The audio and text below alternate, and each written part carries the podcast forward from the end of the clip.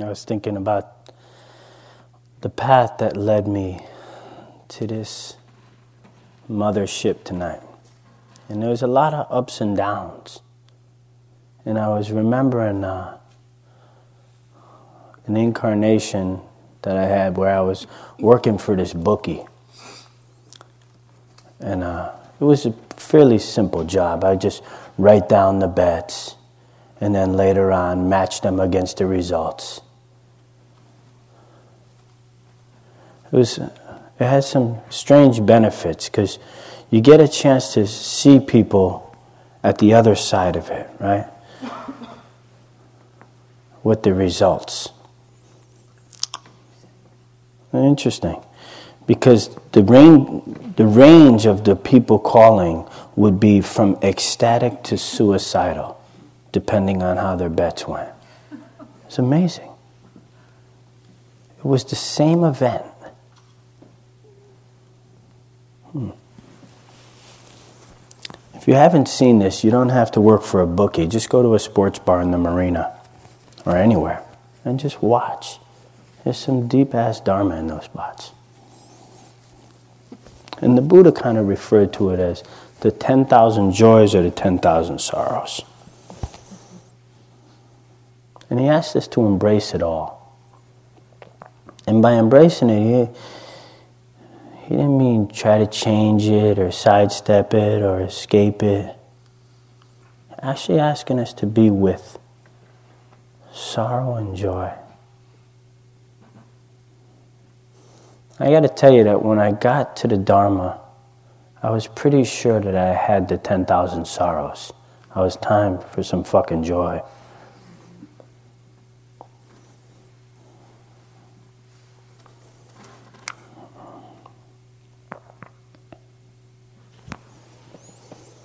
The Buddha was asking us to, to feel it, to experience it, but not to identify it as self.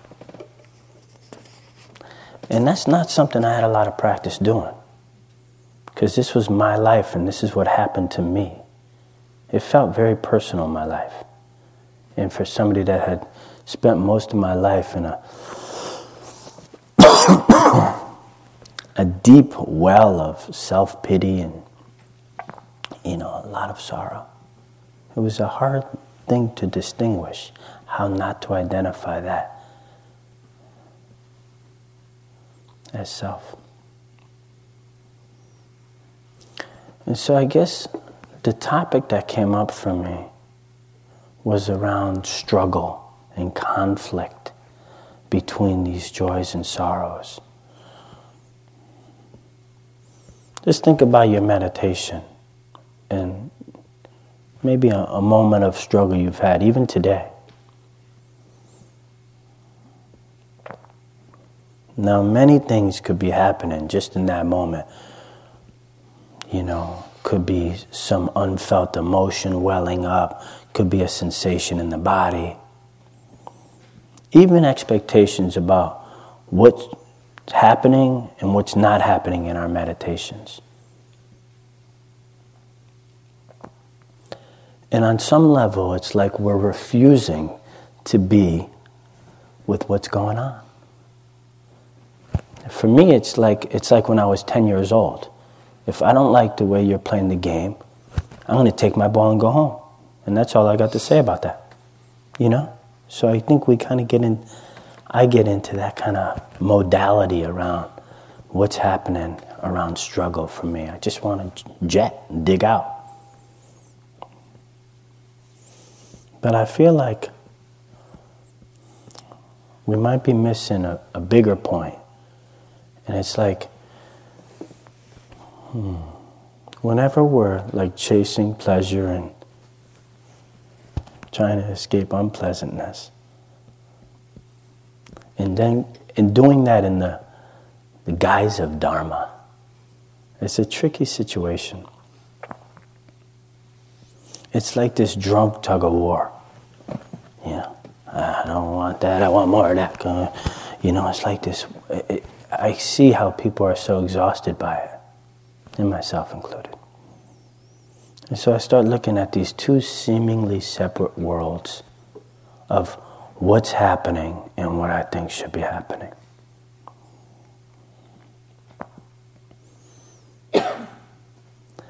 And so there's this external and internal conflict in almost every moment of our lives. This disparity, this chasm. That's what I wanted to talk about tonight. I started sitting with it and trying to figure out why is it so hard to accept this thing? You know, whatever it is, this life, this moment. The teachings are clear to meet life where it's at. Which is pretty easy in good times. I mean, I'm a super mellow cat when shit's going my way. I am. Check me out at DMV though. It's a different cat. Check me out when I'm in the hospital waiting room.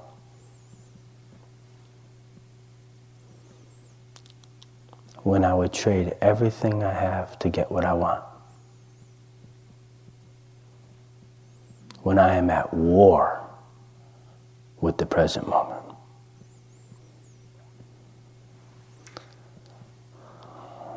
That's where you find out who you are, you know, and what you're capable of, and where's your practice now, Jack? Yeah.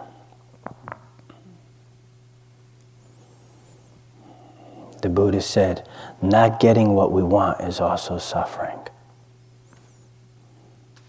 Yeah, I can relate to that. Just consider for a moment, even just think about a, a moment of conflict you've had or struggle.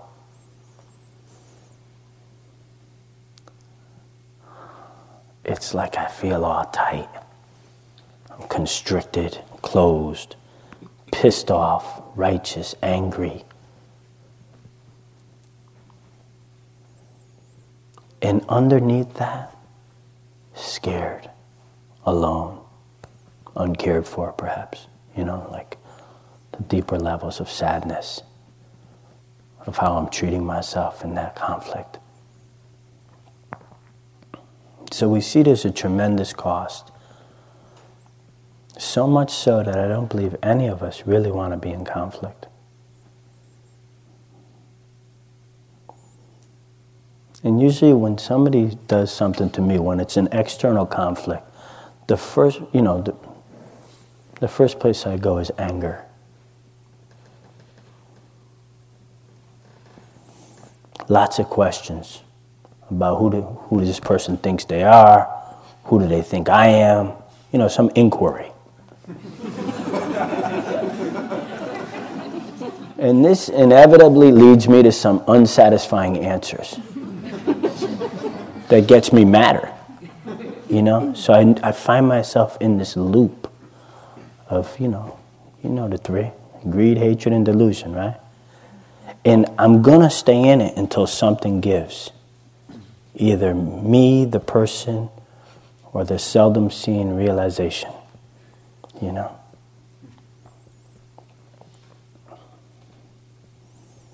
So I feel like it's an important step to just realize that we have a choice in every moment to keep fighting or to surrender.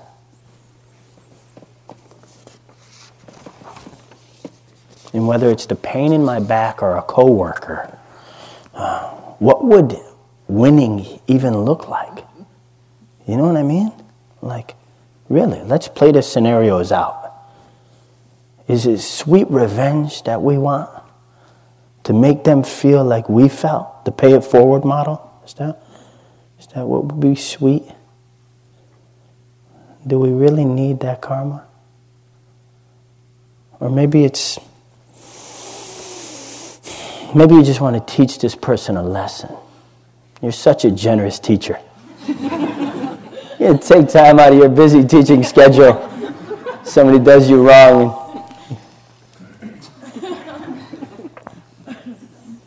None of my teachers ever taught me by fighting. Yeah, nobody that ever taught me fought me.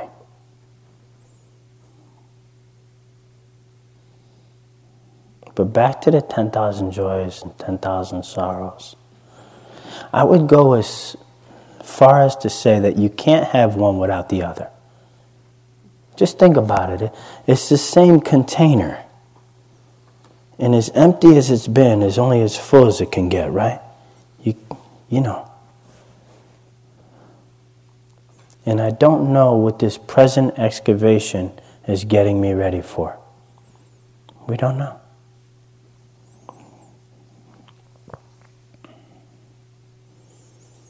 Carl Jung writes All psychosis stems from our inability to experience legitimate suffering.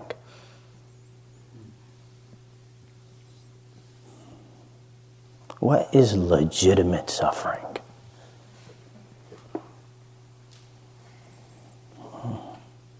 I travel a lot, and uh, earlier this year I was in Budapest. And I was in a state, man. I was in a real, like, sad state where I just missed my wife.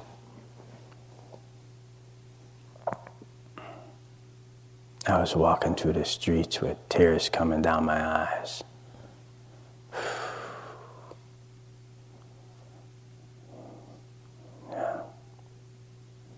And I sat on a curb and I was just sitting there. And I was feeling really alone. And I remember seeing all these people coming in and out of restaurants, laughing and drinking. And I could feel the, the depth of my love.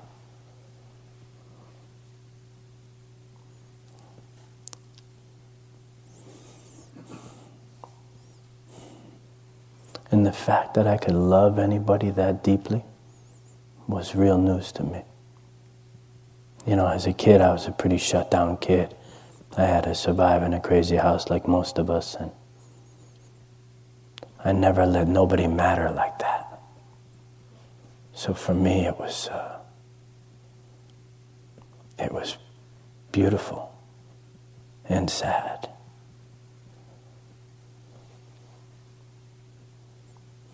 And I let that shit burn. And I knew beyond a shadow of a doubt that I was alive.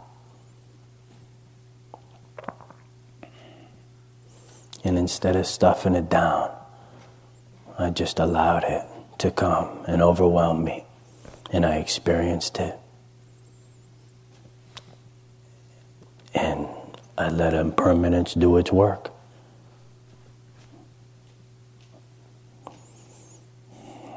To experience legitimate suffering, to be with it.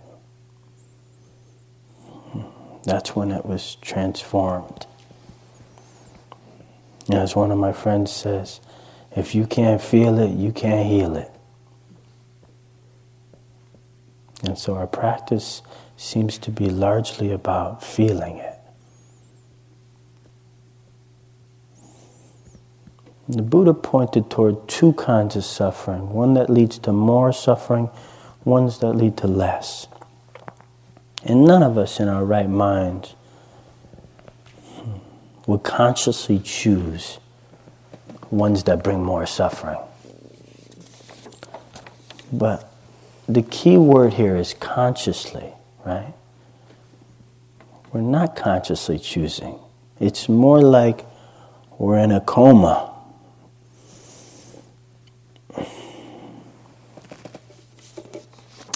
And we're in a, like slaves to our habits and desires, but we could still make decisions. We're still in the world, even though we're in this like Magoo like blur.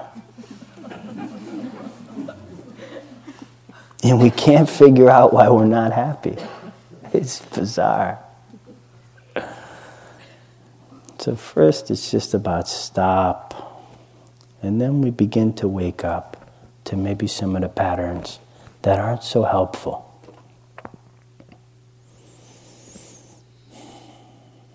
We first start experiencing our life firsthand, direct experience, not thinking about it. You know, as your dad always says, man, if if thinking brought us to the truth, we'd all be sages by now. So it's about that direct experience, right? And we begin to start seeing wow, if I base my decisions on wisdom instead of like some animal with a human mask, things start getting better, oddly enough. When we think about like greed and aversion and all our habits and conditioning, is it really a surprise that those things don't bring us less suffering? Seriously, I mean, just think about it, right? It's a fairly simple formula. It's not easy, but it's simple. Bhikkhu Bodhi writes Peace and harmony hover in the distance as beautiful dreams for a summer night or noble ideals to which we pledge formal allegiance. But when reality knocks and dreams are dispelled, we find ourselves drawn usually against our better judgment, into an arena where the pleasures that we seek exact as their price the hard cash of struggle and contention.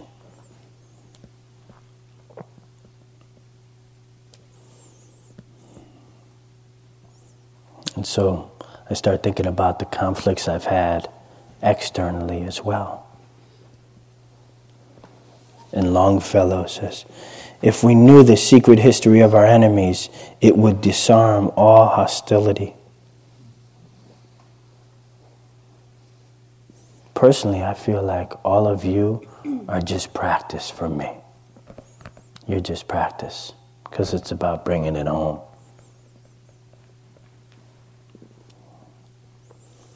The Buddha said you can search the universe and never find someone more deserving of your love.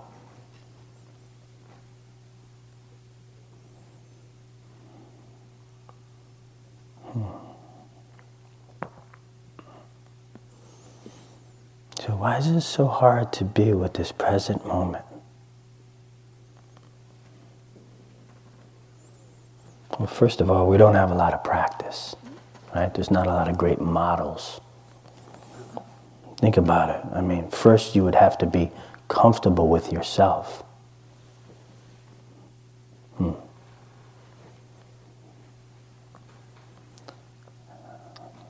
Yeah. I don't see that much in the world. I mean, have you ever been in an elevator? you think people are, think people are comfortable? You ever been in a waiting room without magazines? People straight lose it, man.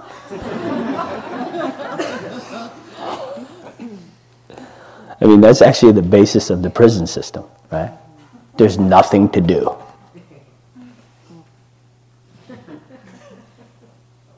Take it a step further to solitary confinement. If you break the rules, we're going to take you away from the killers and rapists and make you be alone. Holy shit, what a threat. Yeah. no iPod, no internet. So it's safe to say that many of our conflicts begin internally. And there's an African saying, it says, uh, when there's no enemy within, the enemies without can do you no harm. That makes sense to me. And again, just take a moment and let your eyes close and settle back into you, just even for a moment. Get back in touch with the breath.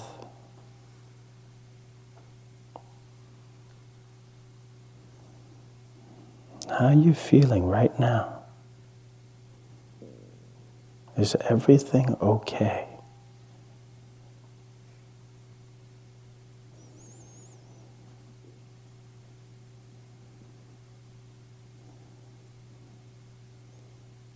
And as you sit with your eyes closed, just notice where you're listening to this talk from.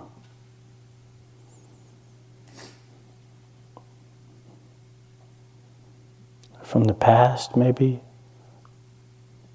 Some conflicts coming up? Notice if there's any tension in the body, unpleasantness, or maybe even waiting for a particular answer. Maybe like you heard something I said and you're in dispute over it, and right now you're planning on how you're going to prove I'm wrong. Just notice if there's anything wrong right now. Because the words I'm saying are one thing, but the direct experience of struggle is something that's really personal.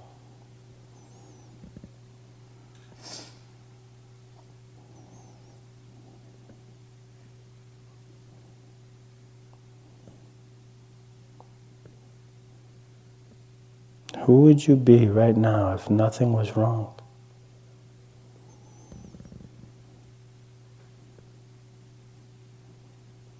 If you could just let things be, even for a moment.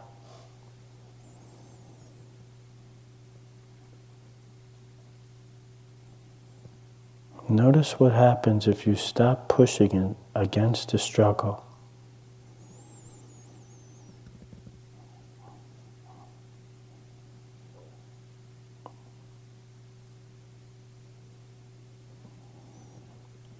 And when you're ready, lean back out.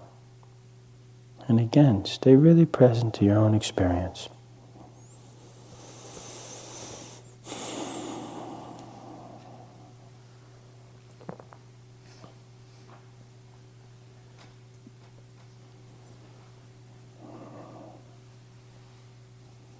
One interesting thing we see in meditation is that the harder we try, the harder it gets. So the easiest way is to just relax and stop trying to change things, right? I think we know that logically, but practice is a different thing. We still want what we want. And I want to be at peace, God damn it.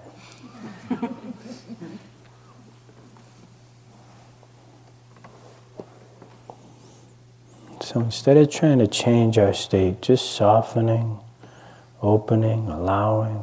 You know the words. Is it okay to just feel this? This legitimate suffering that we all have?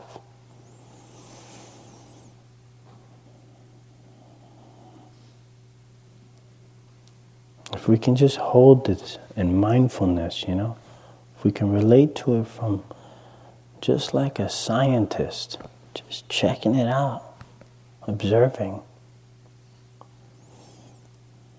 We begin to step toward freedom. Free from the greed of the pleasant and the aversion of the unpleasant and the delusion about what is actually happening right now.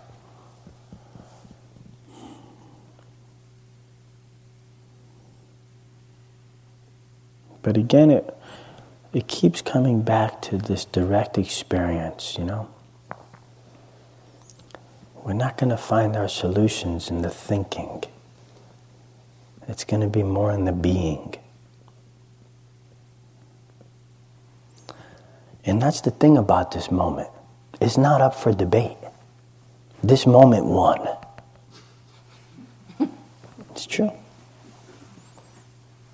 And, you know, it's, so we keep talking about accepting it.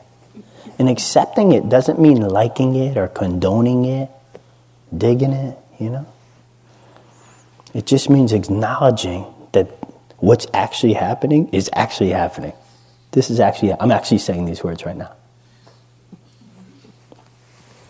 So surrendering seems to be a letting go of our resistance to what's actually happening. I was thinking today about these things, and this karate flick pumped into my head. And you know, I grew up on those karate flicks, and there's this one where Bruce Lee is on this boat. You know, it's in uh, Enter the Dragon, and he's chilling on this boat with some other people, and they're all going to fight. And this dude walks up to him all aggressive. And he's What's your style? And Bruce Lee was mad chill. I don't know if y'all know a lot about Bruce Lee, but he was just like kicking back, like the act of fighting without fighting. Or the art. Yeah, he said the art of fighting without fighting. And dude was just like, Show me! in his stupid voice, you know? And so Bruce Lee, like, says, uh, right there, man. And they see this little rowboat on this, on the other, you know, behind their boat. And so dude gets on it, and Bruce Lee just unties the knots and lets him go, you know. And dude says, so profound, right?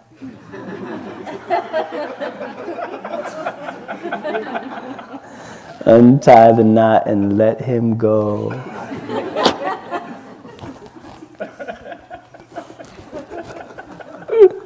Dudes all screaming, man. It was beautiful, man. Uh, the art of fighting without fighting. Mm. Ajahn Chah says, if we let go a little, we'll have a little peace. If we let go a lot, we'll have a lot of peace. And if we let go completely, we'll have complete peace. Again, simple, not easy.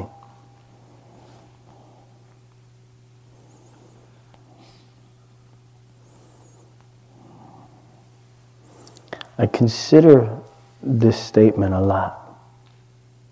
What if nothing was wrong? What if I was okay?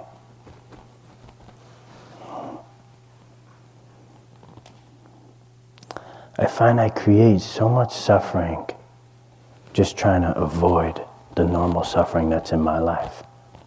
You know, it's kind of like when I was a construction worker and I would work harder at trying not to work than actually doing the work.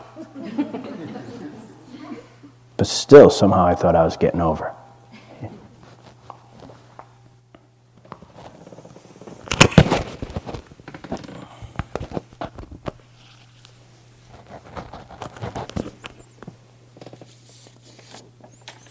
Almost there.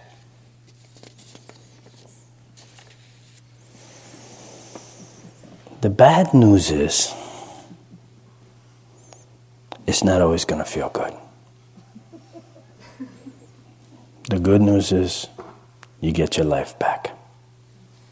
And we won't, as Khalil Gibran warns us, pass into the seasonless world where we'll laugh, but not all our laughter.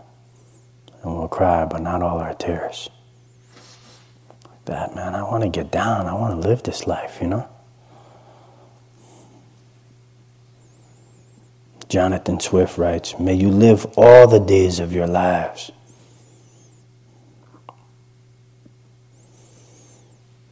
And so it's in this soft, spacious mind that we kind of explore acceptance. To actually take on what's happening. And this doesn't mean that we don't want things to change. We'll probably want stuff to change still. It's just we're not going to attach our happiness to it. We're not going to attach anything to it, hopefully.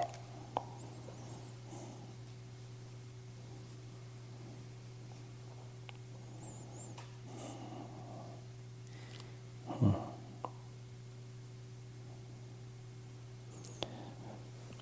In this wisdom, a book that our R.H. Blyth wrote. And he wrote, he wrote, he writes, things are beautiful, but not desirable, ugly, but not repulsive, false, but not rejected. What is inevitable, like death, is accepted without rage. What may not be, like war, is the subject of action, skillful and the more effective because, again, it's not powered and blinded by rage and hate. We may recognize an oppressor and res- resolutely act to remove the oppression, but we do not hate him. Absence of hatred, disgust, intolerance, or righteous indignation within us itself is a part of our growth toward enlightenment. So we can still desire for change, but maybe without some of the craving and attachment around it. A good test is to just check your belly. If it's tight, you know, you might be in some form of struggle. You might want to check the heart, see if it's closed, if it's open.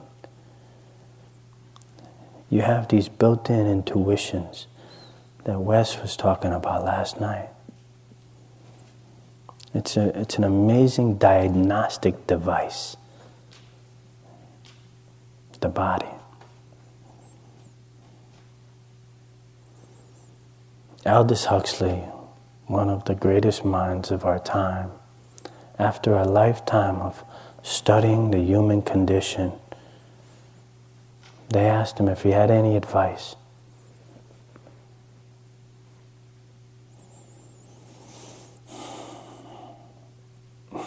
He just said, just try to be a little kinder.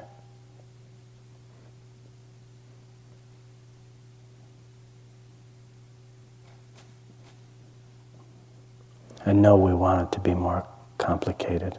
We're such complex creatures. His Holiness, when asked about his religion, said, I, have a religion of kindness.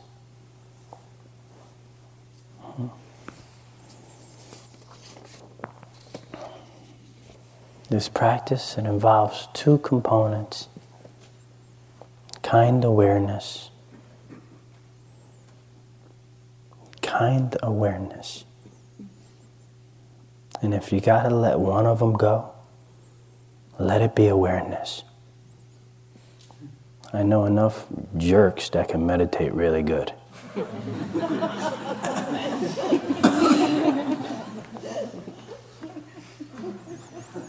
I don't really care how long you could sit for.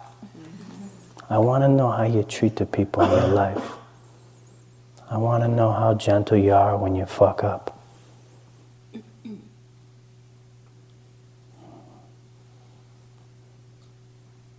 Just keep your eyes on what you're cultivating as you sit here.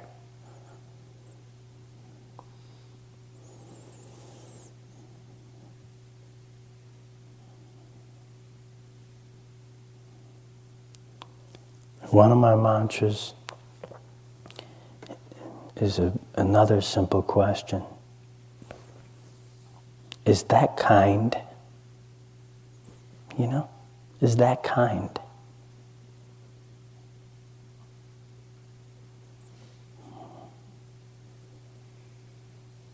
And it feels, I want to tell you like a, an amazing secret that took me like 35 years to figure out. Shh, it's just for you feeling, you know, like uh, being nice feels really fucking cool. That's like super profound for me. you may have been born with that shit and it's all good. That's not where I come from.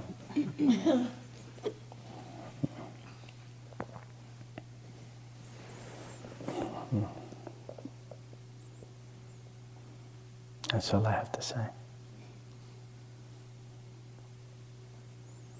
What's happening out there?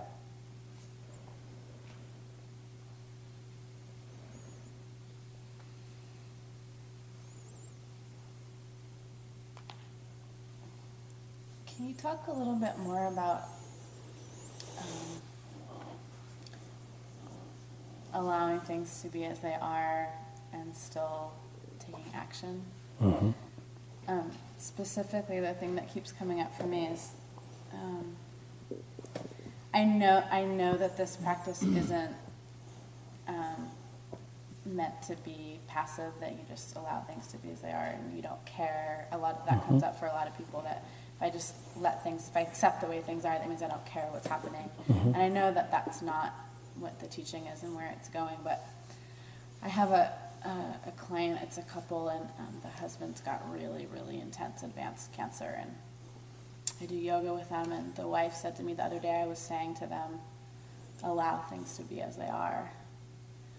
And she said, I just can't do that with the cancer. You know, and I, I, I don't really know what to say to her. It's like I know I don't know how to talk about it or speak to it or really. I just know that know that that that teaching's there, but I don't really know how to speak to it sometimes.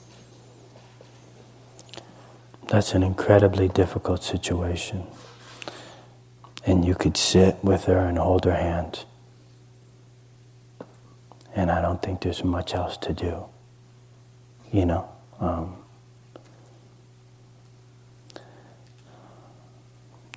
but I also know that the, her wanting it to be different than it is is going to create more suffering than's already there. It's true. And she's in that situation. For real, real. And most people,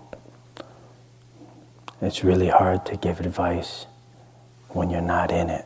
You know, you know when you're when you get nuts, and somebody throws some hallmark advice at your ass. it don't mean nothing. You know what I mean? So all we can do is be like, I see you, and I'm here with you. You know, because it's gonna do what it does, right? You know, uh, I was reading one of Stephen's books about who dies and he was talking about this uh, cancer patient, and they were trying to work out some imagery, and they was talking about sharks eating the little cells, and he was just like, "Man, I've been at war my whole life, man. I gotta think of a better model." So that may give you some uh, door to step in as far as like going more with love than war. But uh, anything I say or you say is going to f- seem really simplified. And so I just feel like all I can do in any of those situations is sit with them, you know, just company, you know, the same as probably her husband needs at this point, you know. I wish I had some better words for you.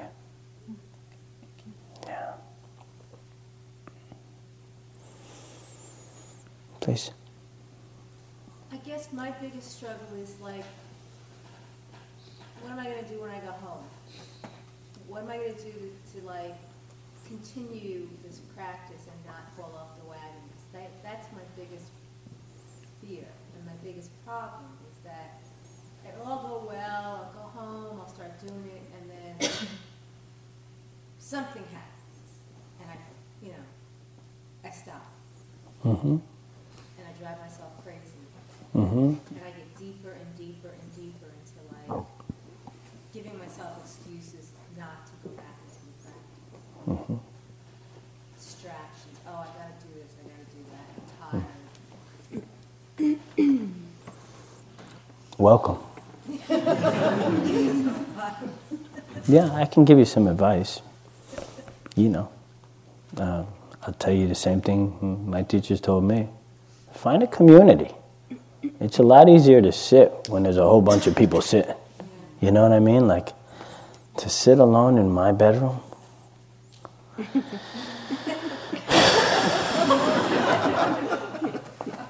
that closet really needs to be cleaned out. that kitchen floor could really use a mopping. So, you know, it's just it's the same for all of us. So that's why communities are so cool. And I bet wherever you live, there's people meeting in a basement somewhere meditating. And so that's what I would say. That's the best advice I had ever gotten is that I know that once or twice a week I can go to this room and people are going to be talking about and sitting with what interests me. So, you know, and you know, there's things you can do around, you know, just making a time every day and a place in your house and all of that stuff, and it's still it's still difficult to hit the cushion. So I try to, you know, I, I set that intention and that alarm clock, and I find my practice wherever I can. I think it was Ajahn Chah that said, if you got time to breathe, you got time to meditate. So you're always breathing, you know. And, you know, to simplify the practice, even though formal practice is really, really what's called for, eat when you're eating. You got to eat anyway. You know, take a shower when you're taking a shower. You know, the multitasking is really what robs us of so much of our lives. You know, when you're eating and watching TV, you ain't doing either. You know, so maybe just simplifying stuff a little bit. That makes sense? Yeah. Okay. How long should I keep this uh, charade going on for?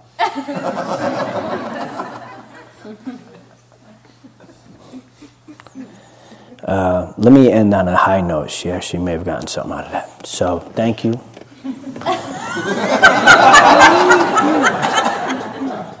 thank you for being with us.